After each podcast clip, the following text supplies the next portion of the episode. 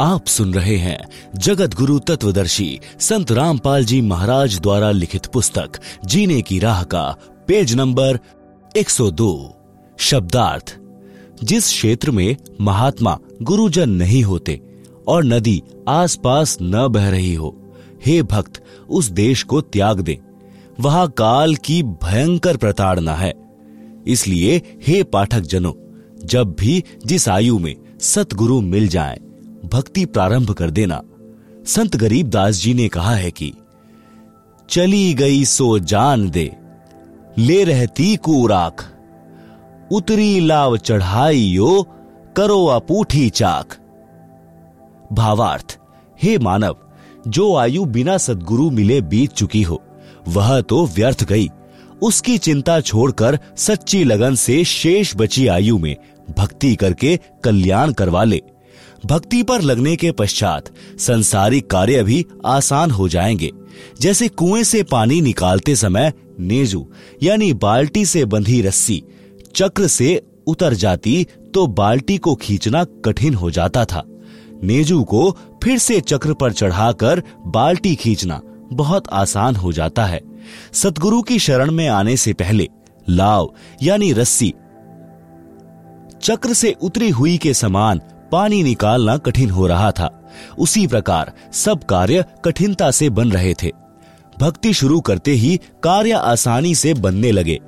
जैसे रस्सी चक्र पर चढ़ने के पश्चात पानी आसानी से निकलता है।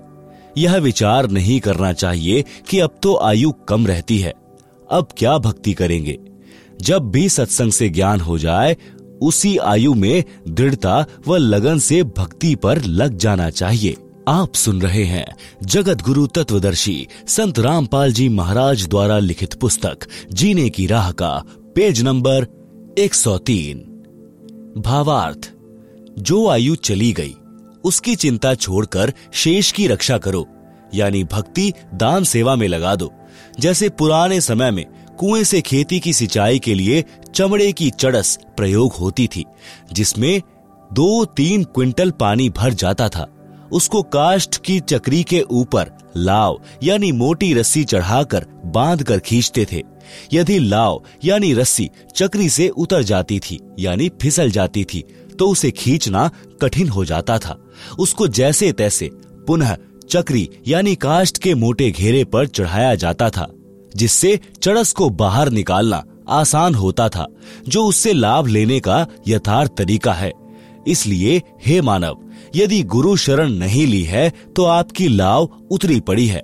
जीवन का प्रत्येक कार्य मुसीबत बना खड़ा है। उस जीवन की लाव को पुनः पुली यानी चक्री पर चढ़ा लो, फिर चलाओ, आसान हो जाएगा। यानी गुरु जी की शरण लेकर अपने जीवन की राह को आसान बनाओ। वैश्या का उद्धार। सत्संग सुनने से जीवन सुधर जाता है। परमेश्वर कबीर जी रात्रि में घर घर में सत्संग करते थे। दिन में अपने निर्वाह के लिए सब श्रोता तथा कबीर जी कार्य करते थे। एक रात्रि में सत्संग चल रहा था। थोड़ी दूरी पर काशी शहर की प्रसिद्ध वैश्या चंपाकली का आलीशान मकान था। उस रात्रि में वैश्या को ग्राहकों का टोटा था, जिस कारण से इंतजार में जाग रही थी। उसको परमात्मा कबीर जी के मुख कमल से प्रिय अमृतवाणी सुनाई दी। सत्संग में बताया गया कि मानव यानी स्त्री पुरुष का जीवन बड़े पुण्यों से प्राप्त होता है। जो स्त्री पुरुष भक्ति नहीं करते, दान सेवा नहीं करते, वे परमात्मा के चोर हैं। गीता अध्याय 3 श्लोक 12 में भी कहा कि जो व्यक्ति परमात्मा से प्राप्त धन का कुछ अंश दान धर्म में लगाए बिना स्वयं ही पेट भरता रहता है, वह तो परमात्मा का चोर ही है। जो मानव चोरी, डकैती, ठगी, वैश्यागमन करते हैं, वे महाअपराधी हैं। जो स्त्रियां वैश्या का धंधा करती हैं, वे भी महाअपराधी हैं। परमात्मा के दरबार में उनको कठिन दंड दिया जाएगा। मानव जीवन शुभ कर्म करने तथा भक्ति करने के लिए प्राप्त होता है। कबीर: चोरी जारी वैश्यावृत्ति, कभो न करयो कोय, पुण्य पाई नर देही, ओछी ठोर न खोए। शब्दार्थ: हे मानव, चोरी जारी यानी पर स्त्री गमन, वैश्यावृत्ति यानी पर पुरुषों से धन के लोभ में स्त्री का संभोग करना कोई भी ना करना। यह मानव शरीर यानी स्त्री पुरुष बहुत पुण्यों से प्राप्त हुआ है। इससे पाप कार्यों को करके गलत स्थान पर जाकर नष्ट मत कर, शुभ कर्म कर, गुरु धारण करके अपना कल्याण करवाओ। मानव शरीर प्राप्त प्राणी को चाहिए कि सर्वप्रथम पूर्ण गुरु की शरण में जाकर दीक्षा प्राप्त करे, फिर आजीवन गुरु जी की मर्यादा में रहकर साधना तथा सेवा, दान धर्म करता रहे, अपना दैनिक कार्य भी करे, परंतु सर्व बुराई त्याग दे, उसका कल्याण अवश्य होता है। अध्यात्म ज्ञान के अभाव से मानव यानी स्त्री पुरुष केवल धन उपार्जन को अपना मुख्य लक्ष्य बनाकर जीवन सफर को तय करता है। यदि आपके पास अरब खरब तक धन संपत्ति है जो आपने पूरे जीवन में अटपट छल कपट करके संग्रह की है, अचानक मृत्यु हो जाती है, सारे जीवन का जोड़ा धन तो यही रह गया, साथ तो शरीर भी नहीं गया। साथ गए तो वे पाप जो पूरे जीवन में माया के संग्रह में हुए थे। आप सुन रहे हैं जगत गुरु तत्वदर्शी संत रामपाल जी महाराज द्वारा लिखित पुस्तक जीने की राह का पेज नंबर 104। काया तेरी है नहीं, माया कहां से होए, गुरु चरणों में ध्यान रख, इन दोनों को खोए। कबीर। सब जग निर्धना, धनवंता ना कोय, धनवान वही जानिए, जापे राम नाम धन होए। भावार्थ। जिस काया को रोग मुक्त कराने के लिए मानव अपनी संपत्ति को भी बेचकर उपचार कराता है, कहा है कि काया भी आपके साथ नहीं जाएगी। माया की तो बात ही क्या है।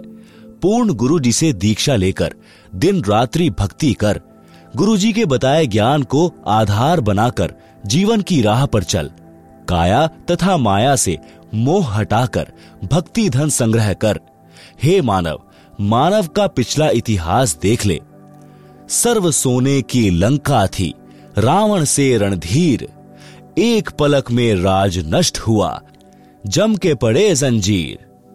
भक्ति बिना क्या होत है, भ्रम रहा संसार, रति कंचन पाया नहीं, रावण चली बार। भावार्थ। संत गरीब दास जी ने भी इसी बात का समर्थन किया कि भक्ति बिना जीव को कोई लाभ नहीं होता। माया जोड़ने के लिए आजीवन भटकता रहता है। श्रीलंका के राजा रावण के पास अनंत धन, स्वर्ण आदि था, परंतु संसार त्याग कर जाते समय 1 ग्राम स्वर्ण भी साथ नहीं ले जा सका। सत्य भक्ति सत्य पुरुष की न करने से यमदूतों के द्वारा बेल यानी हथकड़ी बांधकर ऊपर यमराज के पास ले जाया गया, नरक में डाला गया। इसलिए हे मानव, अशुभ कर्मों से डर, सत्य भक्ति गुरु धारण करके कर। शंका समाधान करते हुए परमेश्वर कबीर जी ने सत्संग में बताया कि आध्यात्मिक ज्ञान के ना होने के कारण अच्छे व्यक्तियों से भी पाप हुए हैं। जब उन्होंने सत्संग सुना तो सर्व अपराध त्याग कर भक्ति करके अपना कल्याण कराया है। परमात्मा कबीर जी ने बताया कि मेरे पास साधना के वे यथार्थ मंत्र हैं जो सर्व पापों को नष्ट कर देते हैं, पुण्य बच जाते हैं। जैसे वर्तमान में वैज्ञानिकों ने ऐसी औषधि खोजी है जो खेती में डालने से घास व खरपतवार को नष्ट कर देती है, फसल सुरक्षित रहती है। ये मंत्र मैं अपने लोक से लेकर आया हूँ। सो हम शब्द हम जग में लाए, सार शब्द हम गुप्त छिपाए। शब्दार्थ। शब्दार्थ ऊपर किया है। ऋग्वेद मंडल 9 सूक्त 95 मंत्र 2 में भी प्रमाण है कि परमात्मा इस संसार में प्रत्यक्ष प्रकट होकर अपनी अमृतवाणी द्वारा मुक्ति के सत्य मार्ग की प्रेरणा करता है। वह परमात्मा सब देवों का देव यानी सर्व का मालिक भक्ति के गुप्त नामों का आविष्कार करता है। यदि कोई महापापी भी है, सत्य साधना करने लग जाता है और भविष्य में कोई पाप नहीं करता है, तो उसके सर्व पाप समाप्त हो जाते हैं। भक्ति करके अपना कल्याण करा सकता है। आप सुन रहे हैं जगत गुरु तत्वदर्शी संत रामपाल जी महाराज द्वारा लिखित पुस्तक जीने की राह का पेज नंबर 105। उपरोक्त अमृत वचन सुनकर वह बहन वैश्या जैसे गहरी नींद से जागी हो, कांपने लग गई। घर में ताला लगाकर सत्संग स्थल पर गई, पीछे ही महिलाओं की ओर बैठ गई। सत्संग समाप्त होने के पश्चात आवाज लगी कि जो दीक्षा लेना चाहता है वह आगे गुरुदेव जी के पास आ जाए। कुछ स्त्री तथा पुरुष उठकर आगे आए। वह वैश्या भी आई और गुरुदेव जी को अपना परिचय दिया और बताया कि मैंने तो 40 वर्ष की आयु में प्रथम बार ये उपकारी वचन सुनने को मिले हैं। हे परमात्मा, क्या मेरे जैसी पापिन का भी कल्याण संभव है? वैसे तो आप जी ने सर्व समाधान सत्संग में बता दिया, परंतु जब अपने घृणित जीवन की ओर झांकती हूँ तो ग्लानि होती है तथा विश्वास नहीं हो रहा कि मेरे जैसे अपराधी को क्षमा कर दिया जाएगा। परमेश्वर कबीर जी ने कहा कि जब ही सत्य नाम हृदय धरा, भयो पाप को नाश। जैसे चिनंगी अग्नि की पड़े पुराने घास। भावार्थ, जैसे करोड़ टन सूखे घास का ढेर लगा हो, यदि उसमें एक तीली माचिस की जलाकर डाल दी जाए तो उस घास को राख बना देती है। फिर हवा चलेगी जो उस राख को भी उड़ाकर ले जाएगी। काम तमाम हुआ। इसी प्रकार करोड़ों जन्मों के भी पाप क्यों ना हो, मेरे सच्चे मंत्र का जाप उसे जलाकर राख कर देगा। भविष्य में कोई गलती ना करना, कल्याण हो जाएगा।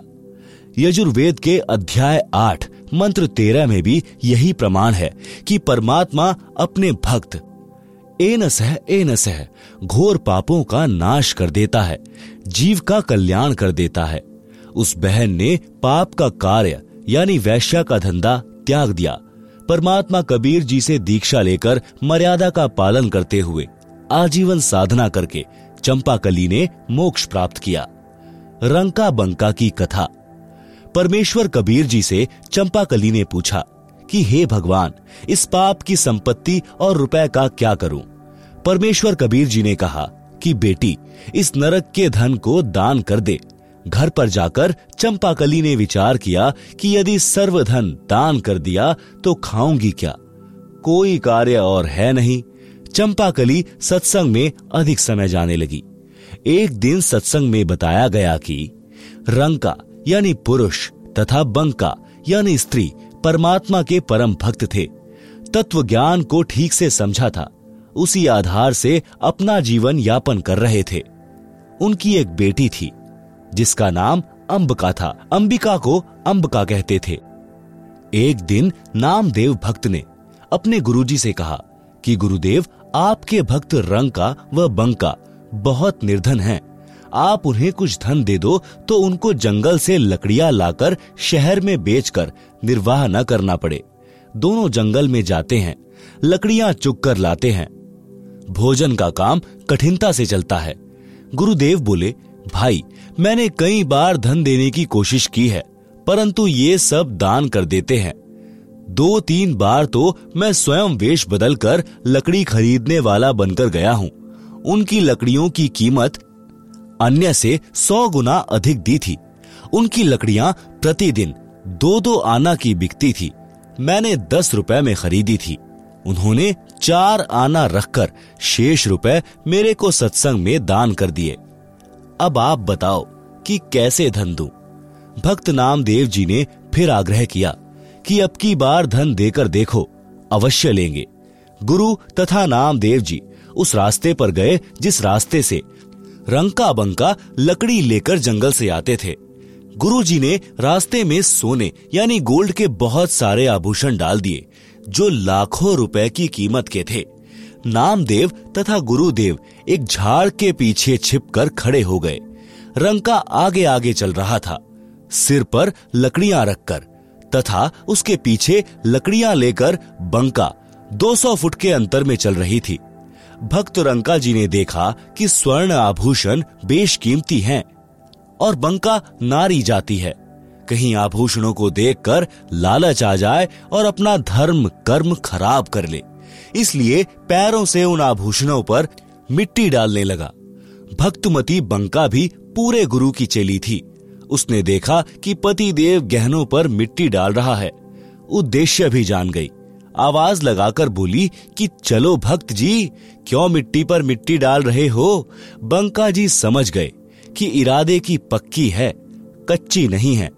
दोनों उस लाखों के धन का उल्लंघन करके नगर को चले गए। गुरु जी ने कहा कि देख लिया भक्त नामदेव जी, भक्त हो तो ऐसे।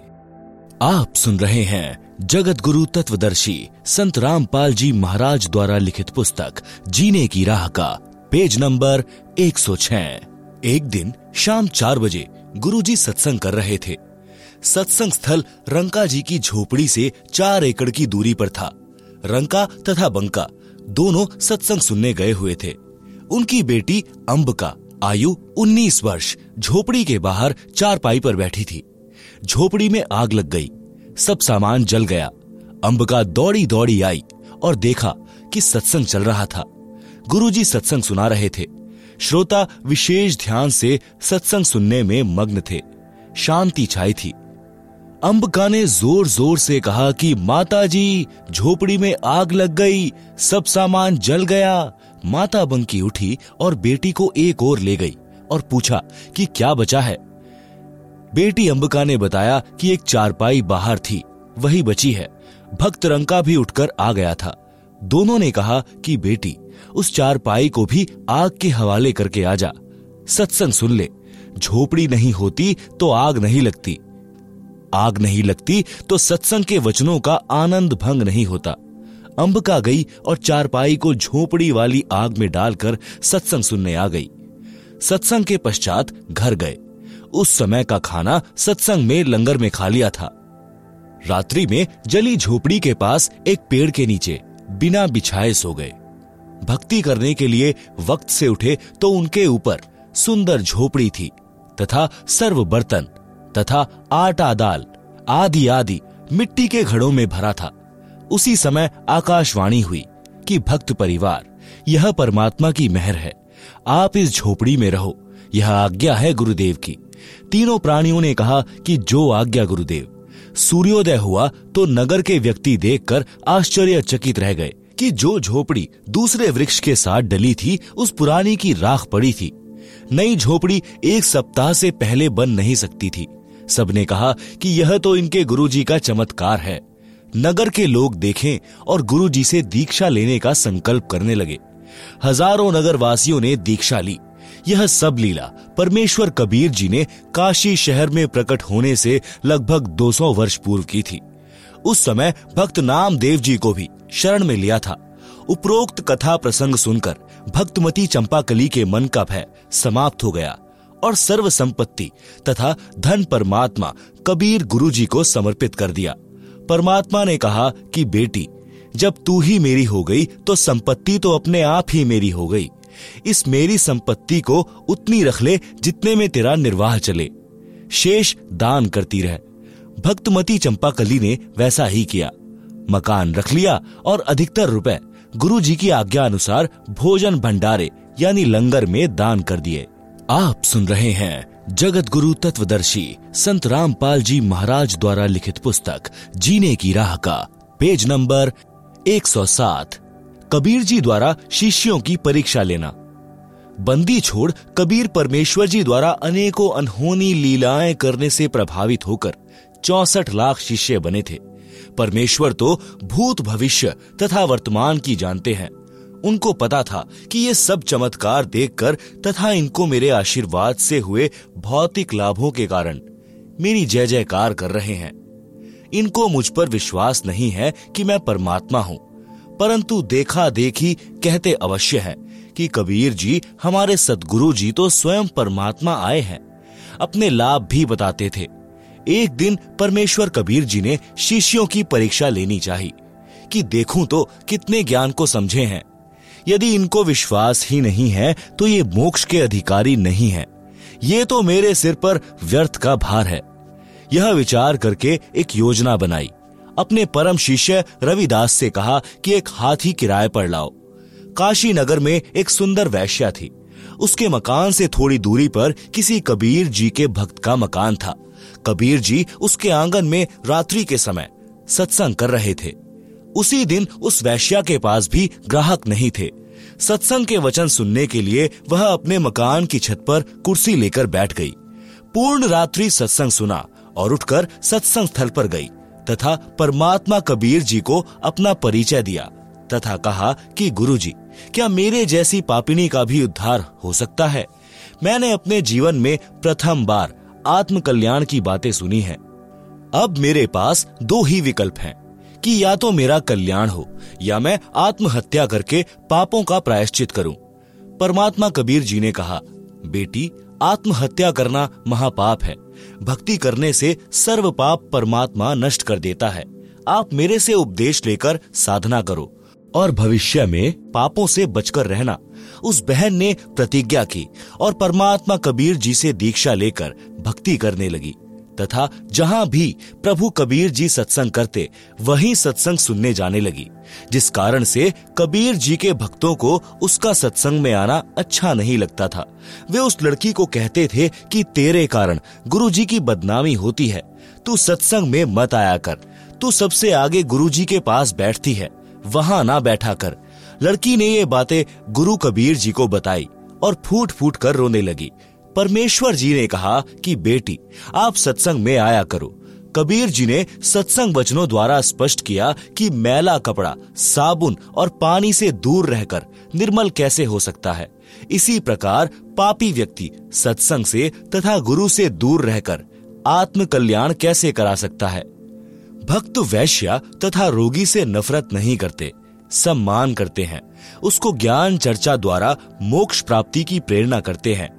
परमात्मा कबीर जी के बार बार समझाने पर भी भक्तजन उस लड़की को सत्संग से मना करते रहे तथा बहाना करते थे कि तेरे कारण गुरुजी काशी में बदनाम हो गए हैं। काशी के व्यक्ति हमें बार बार कहते हैं कि तुम्हारे गुरुजी के पास वैश्या भी जाती है, वह काहे का गुरु है। आप सुन रहे हैं जगत गुरु तत्वदर्शी संत रामपाल जी महाराज द्वारा लिखित पुस्तक जीने की राह का पेज नंबर 108। उस लड़की से कहा कि बेटी, आप मेरे साथ हाथी पर बैठकर चलोगी? लड़की ने कहा, जो आज्ञा गुरुदेव। अगले दिन सुबह लगभग 10 बजे हाथी के ऊपर तीनों सवार होकर काशी नगर के मुख्य बाजार में से गुजरने लगे। संत रविदास जी हाथी को चला रहे थे। लड़की रविदास जी के पीछे, कबीर जी के आगे, यानी दोनों के बीच में बैठी थी। कबीर जी ने एक बोतल में गंगा का पानी भर लिया। उस बोतल को मुख से लगाकर घूंट घूंट कर पी रहे थे। लोगों को लगा कि कबीर जी शराब पी रहे हैं। शराब के नशे में वैश्या को सरेआम बाजार में लिए घूम रहे हैं। काशी के व्यक्ति एक दूसरे को बता रहे हैं कि देखो, बड़े बड़े उपदेश दिया करता कबीर जुलाहा, आज इसकी पोल पट्टी खुल गई है। ये लोग सत्संग के बहाने ऐसे कर्म करते हैं। काशी के व्यक्ति कबीर जी के शिष्यों को पकड़ पकड़ कर लाकर दिखा रहे थे कि देख, तुम्हारे परमात्मा की करतूत, शराब पी रहे हैं, वैश्या को लिए सरेआम घूम रहा है। यह लीला देखकर वे 64 लाख नकली शिष्य कबीर जी को त्याग कर चले गए। पहले वाली साधना करने लगे, लोक लाज में फंसकर गुरु विमुख हो गए। परमात्मा कबीर जी विशेषकर ऐसी लीला उस समय किया करते जिस समय दिल्ली का सम्राट सिकंदर लोधी काशी नगरी में आया हो। उस समय सिकंदर लोधी राजा काशी में उपस्थित था। काजी पंडितों ने राजा को शिकायत कर दी कि कबीर जुलाहे ने जुल्म कर दिया। शर्म लाज समाप्त करके सरेआम वैश्या के साथ हाथी के ऊपर गलत कार्य कर रहा था, शराब पी रहा है। राजा ने तुरंत पकड़कर गंगा में डुबोकर मारने का आदेश दिया। आप सुन रहे हैं जगत गुरु तत्वदर्शी संत रामपाल जी महाराज द्वारा लिखित पुस्तक जीने की राह का पेज नंबर 109। अपने हाथों से राजा सिकंदर ने हाथों में हथकड़ी तथा पैरों में बेड़ी तथा गले में तोक लगाई। नौका में बैठाकर गंगा दरिया के मध्य में ले जाकर दरिया में सिपाहियों ने पटक दिया। हथकड़ी, बेड़ी तथा तोक अपने आप टूटकर जल में गिर गई। परमात्मा जल पर पद्म आसन लगाकर बैठ गए। नीचे से गंगा जल चक्कर काटता हुआ बह रहा था। परमात्मा जल के ऊपर आराम से बैठे थे। कुछ समय उपरांत परमात्मा कबीर जी गंगा के किनारे आ गए। सिपाहियों ने शेख तकी के आदेश से कबीर जी को पकड़कर नौका में बैठाकर कबीर परमात्मा के पैरों तथा कमर पर भारी पत्थर बांधकर, हाथ पीछे को रस्सी से बांधकर गंगा दरिया के मध्य में फेंक दिया। रस्से टूट गए, पत्थर जल में डूब गए। परमेश्वर कबीर जी जल के ऊपर बैठे रह गए। जब देखा कि कबीर गंगा दरिया में डूबा नहीं तो क्रोधित होकर शेख तकी ने राजा से कहकर तोप के गोले मारने का आदेश दे दिया। पहले कबीर जी को पत्थर मारे, गोली मारी, तीर मारे, अंत में तोप के गोले 4 पहर यानी 12 घंटे तक कबीर जी के ऊपर चलाए। कोई तो वही किनारे पर गिर जाता, कोई दूसरे किनारे पर जाकर गिरता, कोई दूर तालाब में जाकर गिरता। एक भी गोला, पत्थर, बंदूक की गोली या तीर परमेश्वर कबीर जी के आसपास भी नहीं गया। इतना कुछ देखकर भी काशी के व्यक्ति परमेश्वर को नहीं पहचान पाए। तब परमेश्वर कबीर जी ने देखा कि ये तो अक्ल के अंधे हैं। उसी समय गंगा के जल में समा गए और अपने भक्त रविदास जी के घर प्रकट हो गए। दर्शकों को विश्वास हो गया कि कबीर जुलाहा गंगा जल में डूबकर मर गया है। उसके ऊपर रेत व रेग यानी गारा जम गई होगी। सब खुशी मनाते हुए, नाचते कूदते हुए नगर को चल पड़े। शेख तकी अपनी मंडली के साथ संत रविदास जी के घर यह बताने के लिए गया कि जिस कबीर जी को तुम परमात्मा कहते थे वह डूब गया है, मर गया है। संत रविदास जी के घर पर जाकर देखा तो कबीर जी इकतारा यानी वाद्य यंत्र बजा बजा कर शब्द गा रहे थे। शेख तकी की तो मासी मर गई। राजा सिकंदर के पास जाकर बताया कि वह आंखें बचाकर भाग गया है, रविदास के घर बैठा है। यह सुनकर बादशाह सिकंदर लोधी संत रविदास जी की कुटी पर गया। परमात्मा कबीर जी वहां से अंतर ध्यान होकर गंगा दरिया के मध्य में जल के ऊपर समाधि लगाकर जैसे जमीन पर बैठते हैं ऐसे बैठ गए। रविदास जी से पूछा कि कबीर जी कहाँ पर हैं?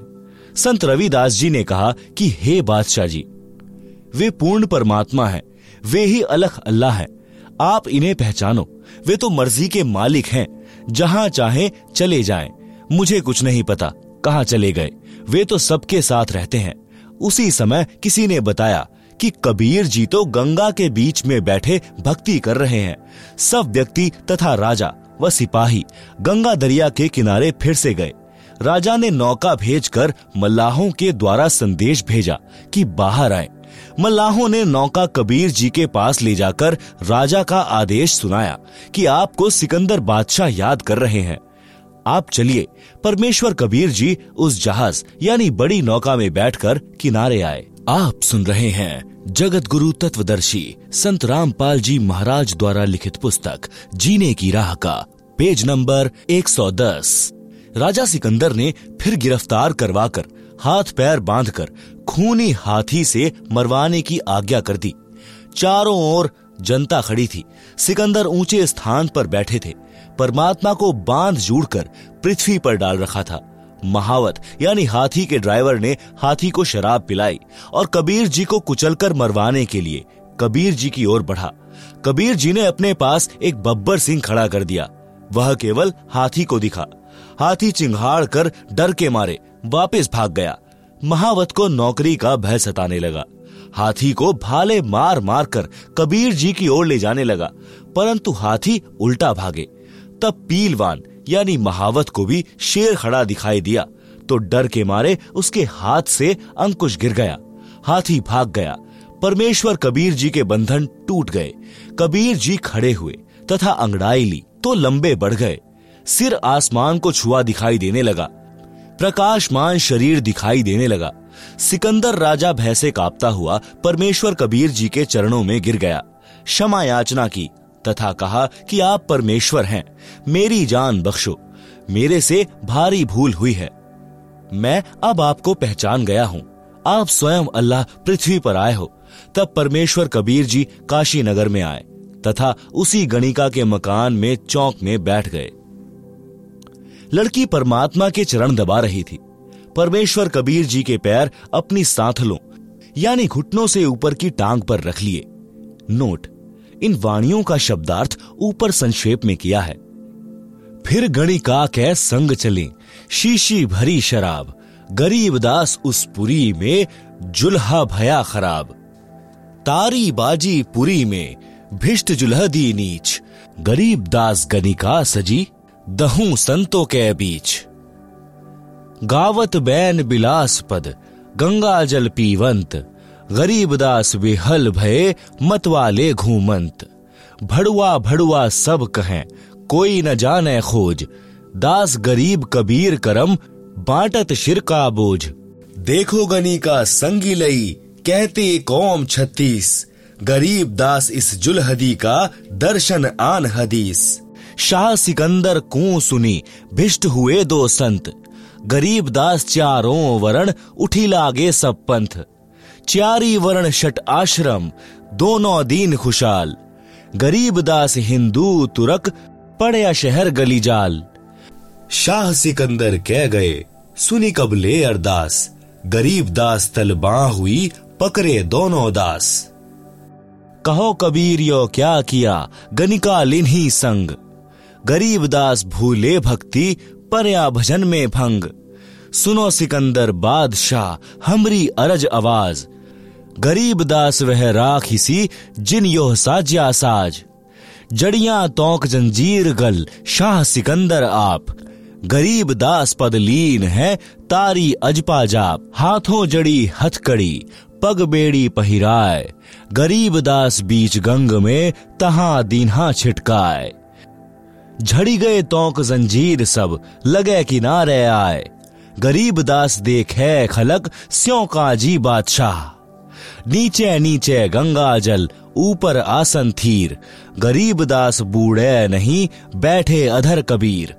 यो अचरज कैसा भया देखें दोनों दीन, गरीब दास काजी कहें बांधी दिया जलसीन।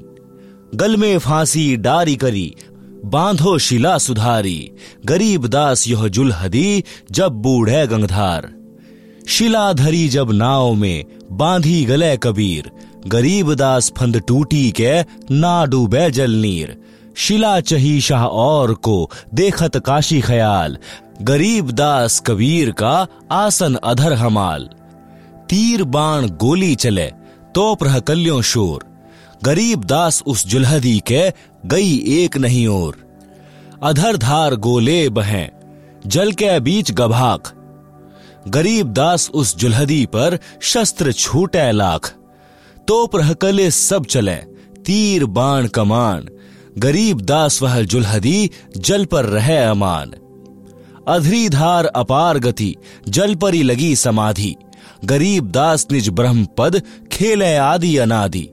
जुलम हुआ बूढ़े नहीं शस्त्र लगे ना बाण, गरीब दास इब कौन गति कैसे लीजे प्राण। लगी समाधि अगाध में बिचरे काशी गंग, गरीब दास की लोल सर छुहे चरण तरंग। चारी पहर गोले बगे धमी मुलक मैदान, गरीब दास पोखर सुखे रहे कबीर अमान। अपनी करनी सब करी थाके दोनों दीन, गरीब दास अब जुलहदी पैठी गए जलमीन। डूब्या डूब्या सब कहें हो गए गारत गोर, गरीब दास कबले धनी तुम आगे क्या जोर। आनंद मंगल होत है बटे बधाई बेग, गरीब दास उस जुलहदी पर फिर गई रेती रेग। हस्ती घोड़े चढ़त हैं पान मिठाई चीर, गरीब दास काशी खुशी बूढ़े गंग कबीर।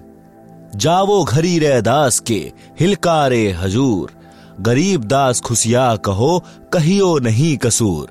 झालरी ढोलक बजत है गावे शब्द कबीर, गरीब दास रे दास संगी दोनों वे कही तीर। काजी पंडित सब गए शाह सिकंदर उठ, गरीब दास रे दास के भेष गए जटजूट। कोठी कुठले सब झके बासन टींडर गोली, गरीब दास रह दास सुनो कहाँ गए वह बोल। वे प्रगट पूर्ण पुरुष हैं अविनाशी अलख अल्लाह, गरीब दास रह दास कहे सुनो सिकंदर शाह। सूरजमुखी सुभान सर खिले फूल गुलजार, गरीब दास काजी पंडित करता शाह पुकार। शाह सिकंदर फिर गए उस गंगा के तीर, दास गरीब कबीर हरि बैठे ऊपर नीर। बैठी मलाह जिहाज में गए धार के बीच, गरीब दास हरि हरि करे प्रेम फुहारे सींच। करी अरज मलाह तहां दीन दुनी बादशाह, गरीब दास आसन उधर लगी समाधि जुलाहा। भंवर फिरत हैं गंग जल फूल उगाने कोटी, गरीब दास तहां बंदगी हरिजन हरि की ओट। संकल सीढ़ी लाय करी उतरे तहां मलाह, गरीब दास हम बंदगी याद किए बादशाह। बैठ कबीर जहाज में आए गंगा घाट, गरीब दास काशी थकी हांडे बहु विधि बाट। आप सुन रहे हैं जगत गुरु तत्वदर्शी संत रामपाल जी महाराज द्वारा लिखित पुस्तक जीने की राह का पेज नंबर 111, शब्दार्थ वाणी नंबर 726 से 730 का शब्दार्थ। परमात्मा कबीर जी ने शीशियों की परीक्षा लेने के उद्देश्य से एक शीशी में गंगा दरिया का जल भर लिया। काशी शहर की प्रसिद्ध वैश्या और रविदास संत जी के साथ किराए के हाथी पर चढ़कर काशी शहर के मुख्य बाजार की गलियों में घूमने लगे। शीशी से मुख लगाकर जल पी रहे थे, परंतु अदा कर रहे थे जैसे शराब पी रहे हैं। रविदास जी हाथी को चला रहे थे, पीछे वैश्या बैठी थी। वैश्या के पीछे कबीर जी वैश्या के गले में हाथ डालकर आशिक की तरह अभिनय कर रहे थे। काशी शहर के व्यक्ति यह सब देखकर हाथों से तालियां बजाने लगे और कहने लगे कि देखो, कबीर नीच जुलाहा वैश्या को साथ लेकर शराब के नशे में वैश्या के गले में हाथ डालकर मतवाला होकर घूम रहा है। परमात्मा कबीर जी भक्ति के शब्द कविता गा रहे थे और झूम रहे थे। जनता समझ रही थी कि गाने गा रहा है। अभद्र तरीके से वैश्या से लिपटा बैठा है, इसने लोक लाज भी उतार दी है। काशी नगर के सब नागरिक कबीर जी को भड़वा भड़वा यानी व्यभिचारी व्यभिचारी कहने लगे, परंतु इस राज को कोई नहीं समझ पा रहा था कि परमात्मा कबीर जी सतगुरु रूप में अनेकों शिष्यों को दीक्षा दे चुके थे। उनके पापों का भार अपने सिर पर ले रखा था। शिष्य गुरु आज्ञा का पालन नहीं कर रहे थे, उनके भार से मुक्त हो रहे थे। शिष्यगण यह लीला देखकर नाम दीक्षा त्याग कर कबीर जी से दूर हो गए। उनके सत्संग विचार भी सुनने के लिए सत्संग जाना भी त्याग दिया। जितने शिष्यों ने नाम त्यागा उनका भार कबीर जी के सिर से उतर गया। काशी शहर के 36 बिरादरी के व्यक्ति कह रहे थे कि देखो, गणिक यानी वैश्या को साथ लेकर चल रहा है। इस जुलाहे कबीर के दर्शन से भी पाप लगता है। आप सुन रहे हैं जगत गुरु तत्वदर्शी संत रामपाल जी महाराज द्वारा लिखित पुस्तक जीने की राह का पेज नंबर 112 है, वाणी नंबर 731 से 754 का शब्दार्थ। उन दिनों में दिल्ली का राजा सिकंदर लोधी काशी में ठहरा हुआ था, क्योंकि वह पूरे पुराने भारत का सम्राट था। उसके अधीन छोटे राज्य भी थे। काशी नगर का नरेश बीर देव सिंह बघेल भी सिकंदर के अधीन था। परमात्मा कबीर जी भी अनोखी लीला उसी समय किया करते थे जिस समय दिल्ली का राजा सिकंदर काशी शहर में आया हो। परमेश्वर तो जानते हैं कि जितने भी मानव जिस जिस धर्म के हैं तथा अन्य जीव सब उसी के अपने बच्चे हैं, उन्हीं के वचन से उत्पन्न हैं। पिता होने के नाते परमेश्वर कबीर जी भी अपने बच्चों को काल ब्रह्म के चंगुल से निकालने के लिए प्रयत्न करते रहते हैं। परमेश्वर कबीर जी चाहते थे कि किसी तरह सिकंदर को मेरे सामर्थ्य का पता चल जाए और यह अपने राज वाले क्षेत्र में मेरे सत्य ज्ञान के प्रचार में सहयोग करे तथा अपना भी कल्याण करवाए। भारत में हिंदू गुरु ब्राह्मणों तथा मुसलमान काजी मुल्लाओं की आपस में कभी नहीं बनती थी। धर्म के नाम पर झगड़ा खड़ा किए रहते थे, परंतु जब कबीर जी की त्रुटि उन्हें मिल जाती तो सब एक होकर कबीर जी का जोरदार विरोध करते थे। कारण यह था कि परमात्मा कबीर जी दोनों धर्मों के प्रचारकों के ज्ञान को गलत सिद्ध करते थे। कहते थे कि इन धर्म प्रचारकों को अपने धर्म ग्रंथों का भी ज्ञान नहीं है, सब के सब शास्त्रों के विरुद्ध ज्ञान व भक्ति बताते हैं, जिस कारण से साधकों को कोई अध्यात्म लाभ परमात्मा की ओर से नहीं मिल रहा है। कबीर जी से दीक्षा लेने वालों को तुरंत लाभ मिलता था। यही कारण था कि उस समय परमात्मा कबीर जी के 64 लाख शिष्य हो गए थे। सब महादुखी थे। दीक्षा व आशीर्वाद से सबका कष्ट नष्ट होकर सब सुखी हो गए थे। कबीर जी के अनुयायी हिंदू तथा मुसलमान दोनों ही बहुसंख्या में बन रहे थे, जिस कारण से वे धर्म प्रचारक यानी धर्म गुरु कबीर जी से घोर ईर्ष्या रखते थे। इस घटना से उनको पंख लग गए। विचार किया कि दिल्ली का सम्राट भी आया है, आज इस जुलाहे को मौत की सजा दिलाएंगे। यह विचार करके हजारों की संख्या में दोनों धर्मों के व्यक्ति राजा सिकंदर के पास विश्राम गृह में गए। कारण का पता लगने पर राजा सिकंदर ने जनता को प्रसन्न करने के लिए कहा कि अभी गिरफ्तार करवा कर उस कबीर को मौत के घाट उतारता हूँ। संत रविदास जी तथा परमात्मा कबीर जी दोनों को पुलिस पकड़ लाई। संत रविदास जी को तो छोड़ दिया क्योंकि कबीर जी ने सब अपनी गलती मानी थी, कहा था कि न रविदास जी का दोष है न गणिका का, सब कुछ मैंने किया है। आप सुन रहे हैं जगत गुरु तत्वदर्शी संत रामपाल जी महाराज द्वारा लिखित पुस्तक जीने की राह का पेज नंबर 113। सिकंदर लोधी का असाध्य रोग परमेश्वर कबीर जी के आशीर्वाद से समाप्त हुआ था। कमाल लड़के को तथा कमाली लड़की को तथा स्वामी रामानंद को, जिसकी हत्या सिकंदर लोधी राजा ने की थी, राजा के सामने मुर्दों को जीवित किया था। राजा सिकंदर भी कबीर जी को गुरु मानता था, परंतु अधिक जनता को देखकर तथा अक्षम्य अपराध मानकर कानून व्यवस्था राज में बनाए रखने के उद्देश्य से सिकंदर ने कबीर जी को गिरफ्तार करवाया। फिर भी कुछ गुरु मर्यादा का ध्यान रखते हुए प्रश्न किया कि हे कबीर जी, आप इतने नेक विचारों वाले थे, यह क्या कर बैठे? आपने वैश्या को साथ लिया, आप भक्ति भूल गए, आपका भजन यानी नाम खंड हो गया, भक्ति का नाश कर लिया। कबीर जी ने उत्तर दिया कि हे सिकंदर बादशाह, आपके प्रश्न का उत्तर सुनो। जिस परमेश्वर ने सब ब्रह्मांडों को बनाकर सुरक्षित रखा है, वह मेरी भी रक्षा करेगा।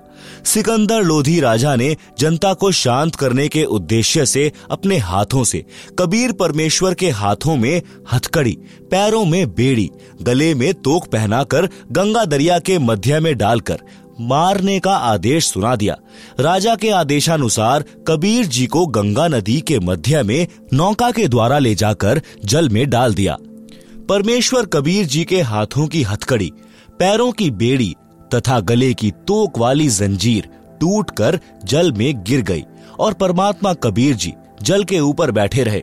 यह देखकर काजियों ने कहा कि कुछ इसने जादू तंत्र करके जल को बांध दिया है, इस कारण से नहीं डूब रहा।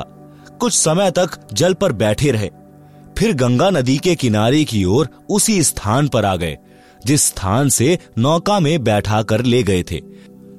उस स्थान पर यानी गंगा दरिया के किनारे पर कई हजार व्यक्ति देखने के लिए उपस्थित थे। राजा सिकंदर भी उपस्थित था। काजी व मुल्ला तथा ब्राह्मणों ने विचार करके राजा से कहा कि इसके गले में पत्थर की भारी वजन वाली शिला बांधकर दरिया के मध्य डाला जाए, यह तब डूबेगा। नौका में कबीर जी को बैठाकर गले में लोहे की मोटी जंजीर से पत्थर की भारी शिला बांधकर गंगा नदी के मध्य में जल में पटक दिया। जंजीर टूट गई, पत्थर की शिला जल के ऊपर तैरती हुई तेजी से चलकर सिकंदर राजा की ओर आई। कबीर जी जल के ऊपर पालथी लगाकर सुखासन पर बैठे रहे। अतः जल नीचे नीचे बह रहा है। परमात्मा कबीर जी जल में डूबे नहीं। जल की लहरें परमेश्वर जी के चरण छूकर उछल उछल कर किलोल कर रही थी। राजा ने आदेश दिया कि तीर मारकर इसका अंत कर दो। जब बहुत समय तक तीर बाणों से कबीर जी नहीं मरे तो तोप यंत्र मंगाया गया। तोप के गोले तथा तीर दोनों ही छोड़े गए, परंतु एक भी परमेश्वर कबीर जी की ओर नहीं गया। कोई गोला उसी किनारे के पास दरिया में गिरे, कोई दूर गिरे। कुछ तोप के गोले तो दूर तालाबों में गिरे जिनका जल ही सूख गया। तोप के कुछ गोले दाएं बाएं गिर रहे थे। परमात्मा कबीर जी के निकट एक भी तीर, बाण व तोप का गोला नहीं गया। यह प्रयत्न 4 पहर यानी 12 घंटे तक चला, परंतु कबीर जी नहीं मरे। पूर्ण परमात्मा कबीर जी अविनाशी हैं। अविनाशी को कौन मार सकता है? वे जनता को लीला के माध्यम से अपना सामर्थ्य दिखा रहे थे, परंतु काल ब्रह्म ने बुद्धि हर रखी थी। किसी के भी विचार में यह बात नहीं आई कि यह सामान्य व्यक्ति नहीं है। जब राजा तथा प्रजा ने सब कोशिश कर ली तो कहने लगे कि इसको कैसे मारा जाए। जब सब जुल्म करके थक लिए तब परमात्मा कबीर जी गंगा नदी के जल में गोता लगा गए। उपस्थित जनता तथा राजा ने मान लिया कि कबीर जल में डूबकर मर गया। इसके शव पर रेत व गारा गिर गई। कबीर जी के मरने की खुशी में लोग ढोल बजाने लगे, नाचने गाने लगे और मिठाई बांटने लगे। राजा विश्राम गृह में चला गया। काजी, मुल्ला व पंडित जन मिलकर रविदास के घर गए। वहां पर उनको अंदर से कबीर जी की आवाज सुनाई दी। वे परमात्मा की महिमा के शब्द यानी कविता गा रहे थे।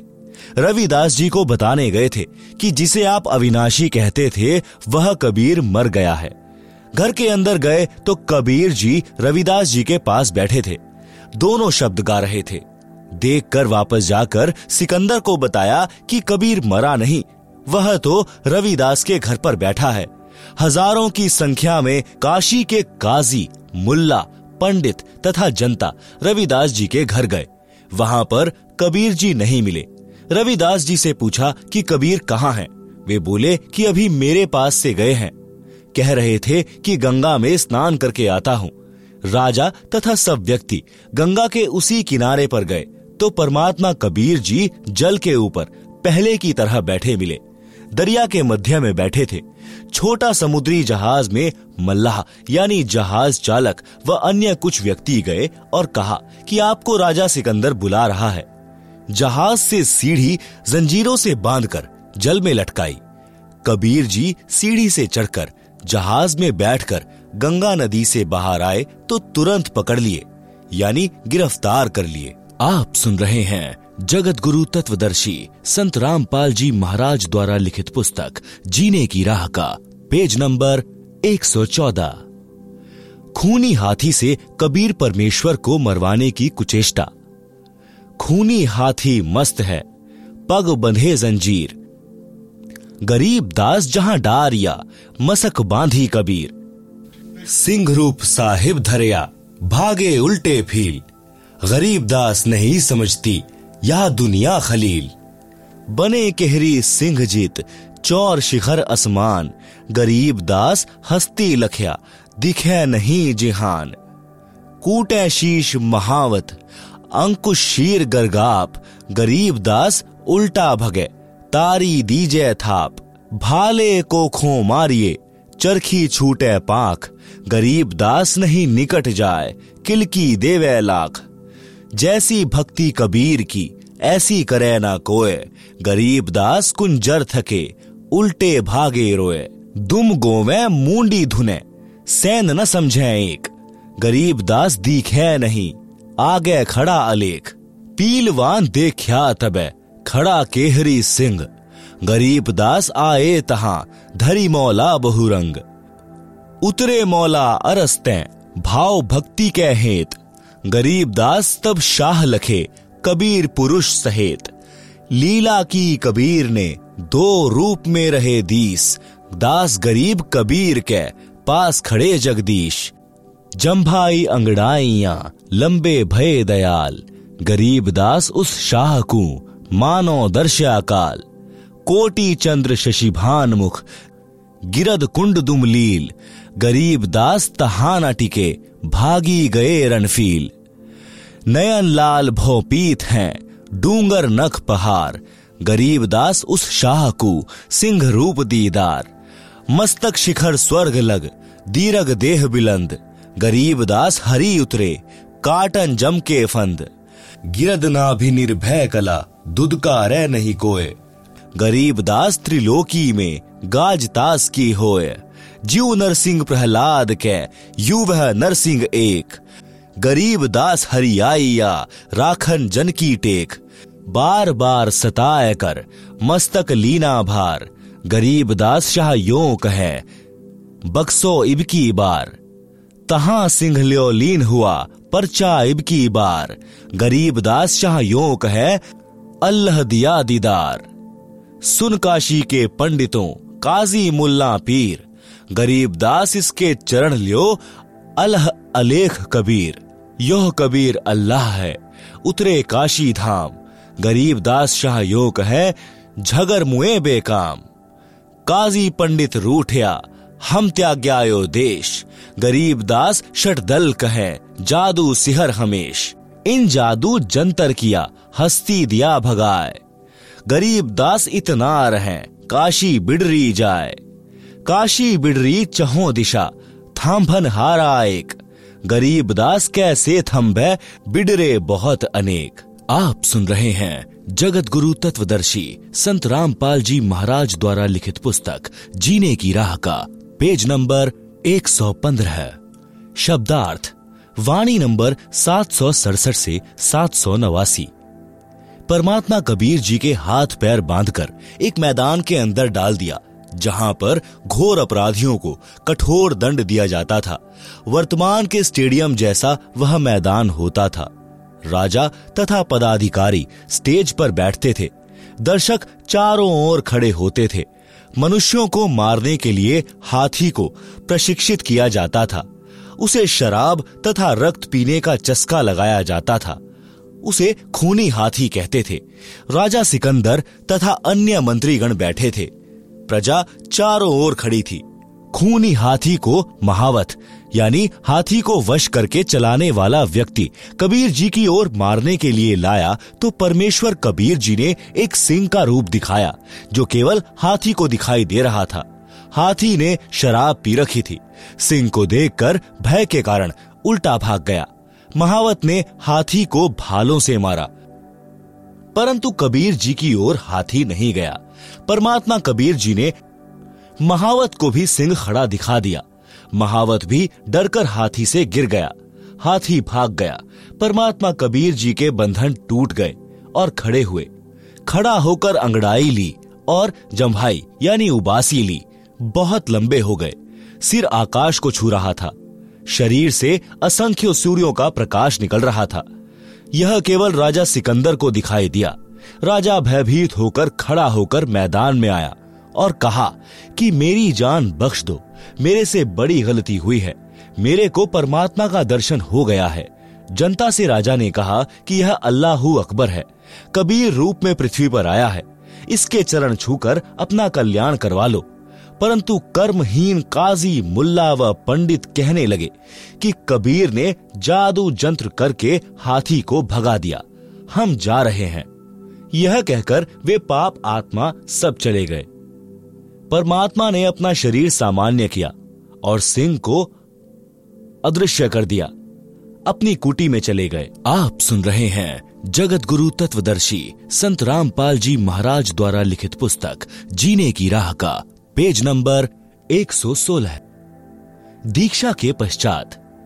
पूर्ण गुरुदेव जी से दीक्षा लेकर पूर्ण विश्वास के साथ गुरुदेव द्वारा बताई साधना पूरी निष्ठा के साथ करें। कबीर जी ने बताया है कि धीरज रखें, धीरे धीरे रे मना, धीरे सब कुछ होए, माली सींचे 100 घड़ा, समय आए फल होए।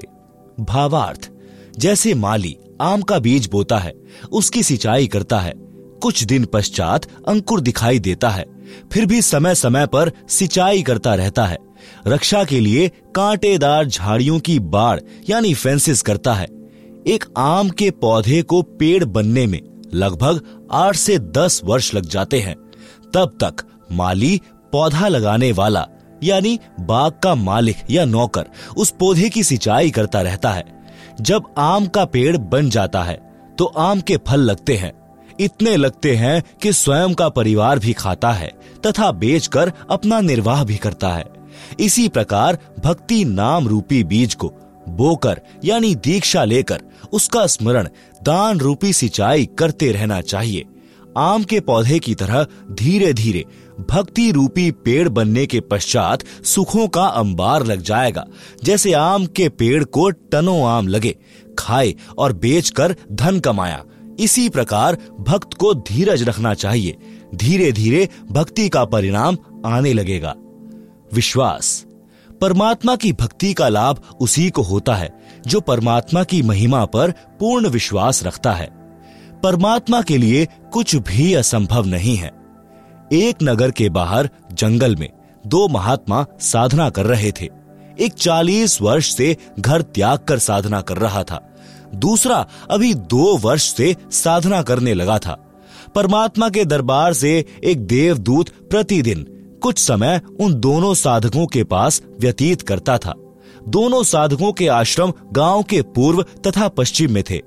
बड़े का स्थान पश्चिम में तथा छोटे का स्थान गांव के पूर्व में जंगल में था। देवदूत प्रतिदिन 1-1 घंटा दोनों के पास बैठता, परमात्मा की चर्चा चलती, दोनों साधकों का अच्छा समय व्यतीत होता। एक दिन देवदूत ने भगवान विष्णु जी से कहा कि भगवान, कपिला नगरी के बाहर आपके 2 परम भक्त रहते हैं। श्री विष्णु जी ने कहा कि एक परम भक्त है, दूसरा तो बनावटी भक्त है। देवदूत ने विचार किया कि जो 40 वर्ष से साधना रत है वह पक्का भक्त होगा, क्योंकि लंबी लंबी दाढ़ी, सिर पर बड़ी जटा यानी केश है और समय भी 40 वर्ष बहुत होता है। देवदूत बोला कि हे प्रभु, जो 40 वर्ष से आपकी भक्ति कर रहा है वह होगा परम भक्त। प्रभु ने कहा नहीं, दूसरा जो 2 वर्ष से साधना में लगा है। प्रभु ने कहा कि देवदूत, मेरी बात पर विश्वास नहीं हुआ। देवदूत बोला, प्रभु ऐसा नहीं है, परंतु मेरी तुच्छ बुद्धि यही मान रही है कि बड़ी आयु वाला भी अच्छा भक्त है। श्री विष्णु जी ने कहा कि कल आप देर से पृथ्वी पर जाना, दोनों ही देर से आने का कारण पूछेंगे तो आप बताना कि आज प्रभु जी ने हाथी को सुई के नाके से निकालना था, वह लीला देखकर आया हूँ, इसलिए आने में देर हो गई। जो उत्तर मिले उससे आपको भी पता लग जाएगा कि परम भक्त कौन है। पहले प्रतिदिन देवदूत सुबह 8 बजे के आसपास बड़े के पास जाता था और 10 बजे के आसपास छोटी आयु वाले के पास जाता था। अगले दिन बड़ी आयु वाले के पास दिन के 12 बजे पहुंचा। देर से आने का कारण पूछा तो देवदूत ने बताया कि आज 11:30 बजे दिन के परमात्मा ने लीला करनी थी, वह देख कर आया हूँ।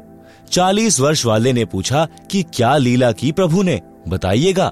देवदूत ने कहा कि श्री विष्णु जी ने कमाल कर दिया, हाथी को सुई के नाके यानी छिद्र में से निकाल दिया।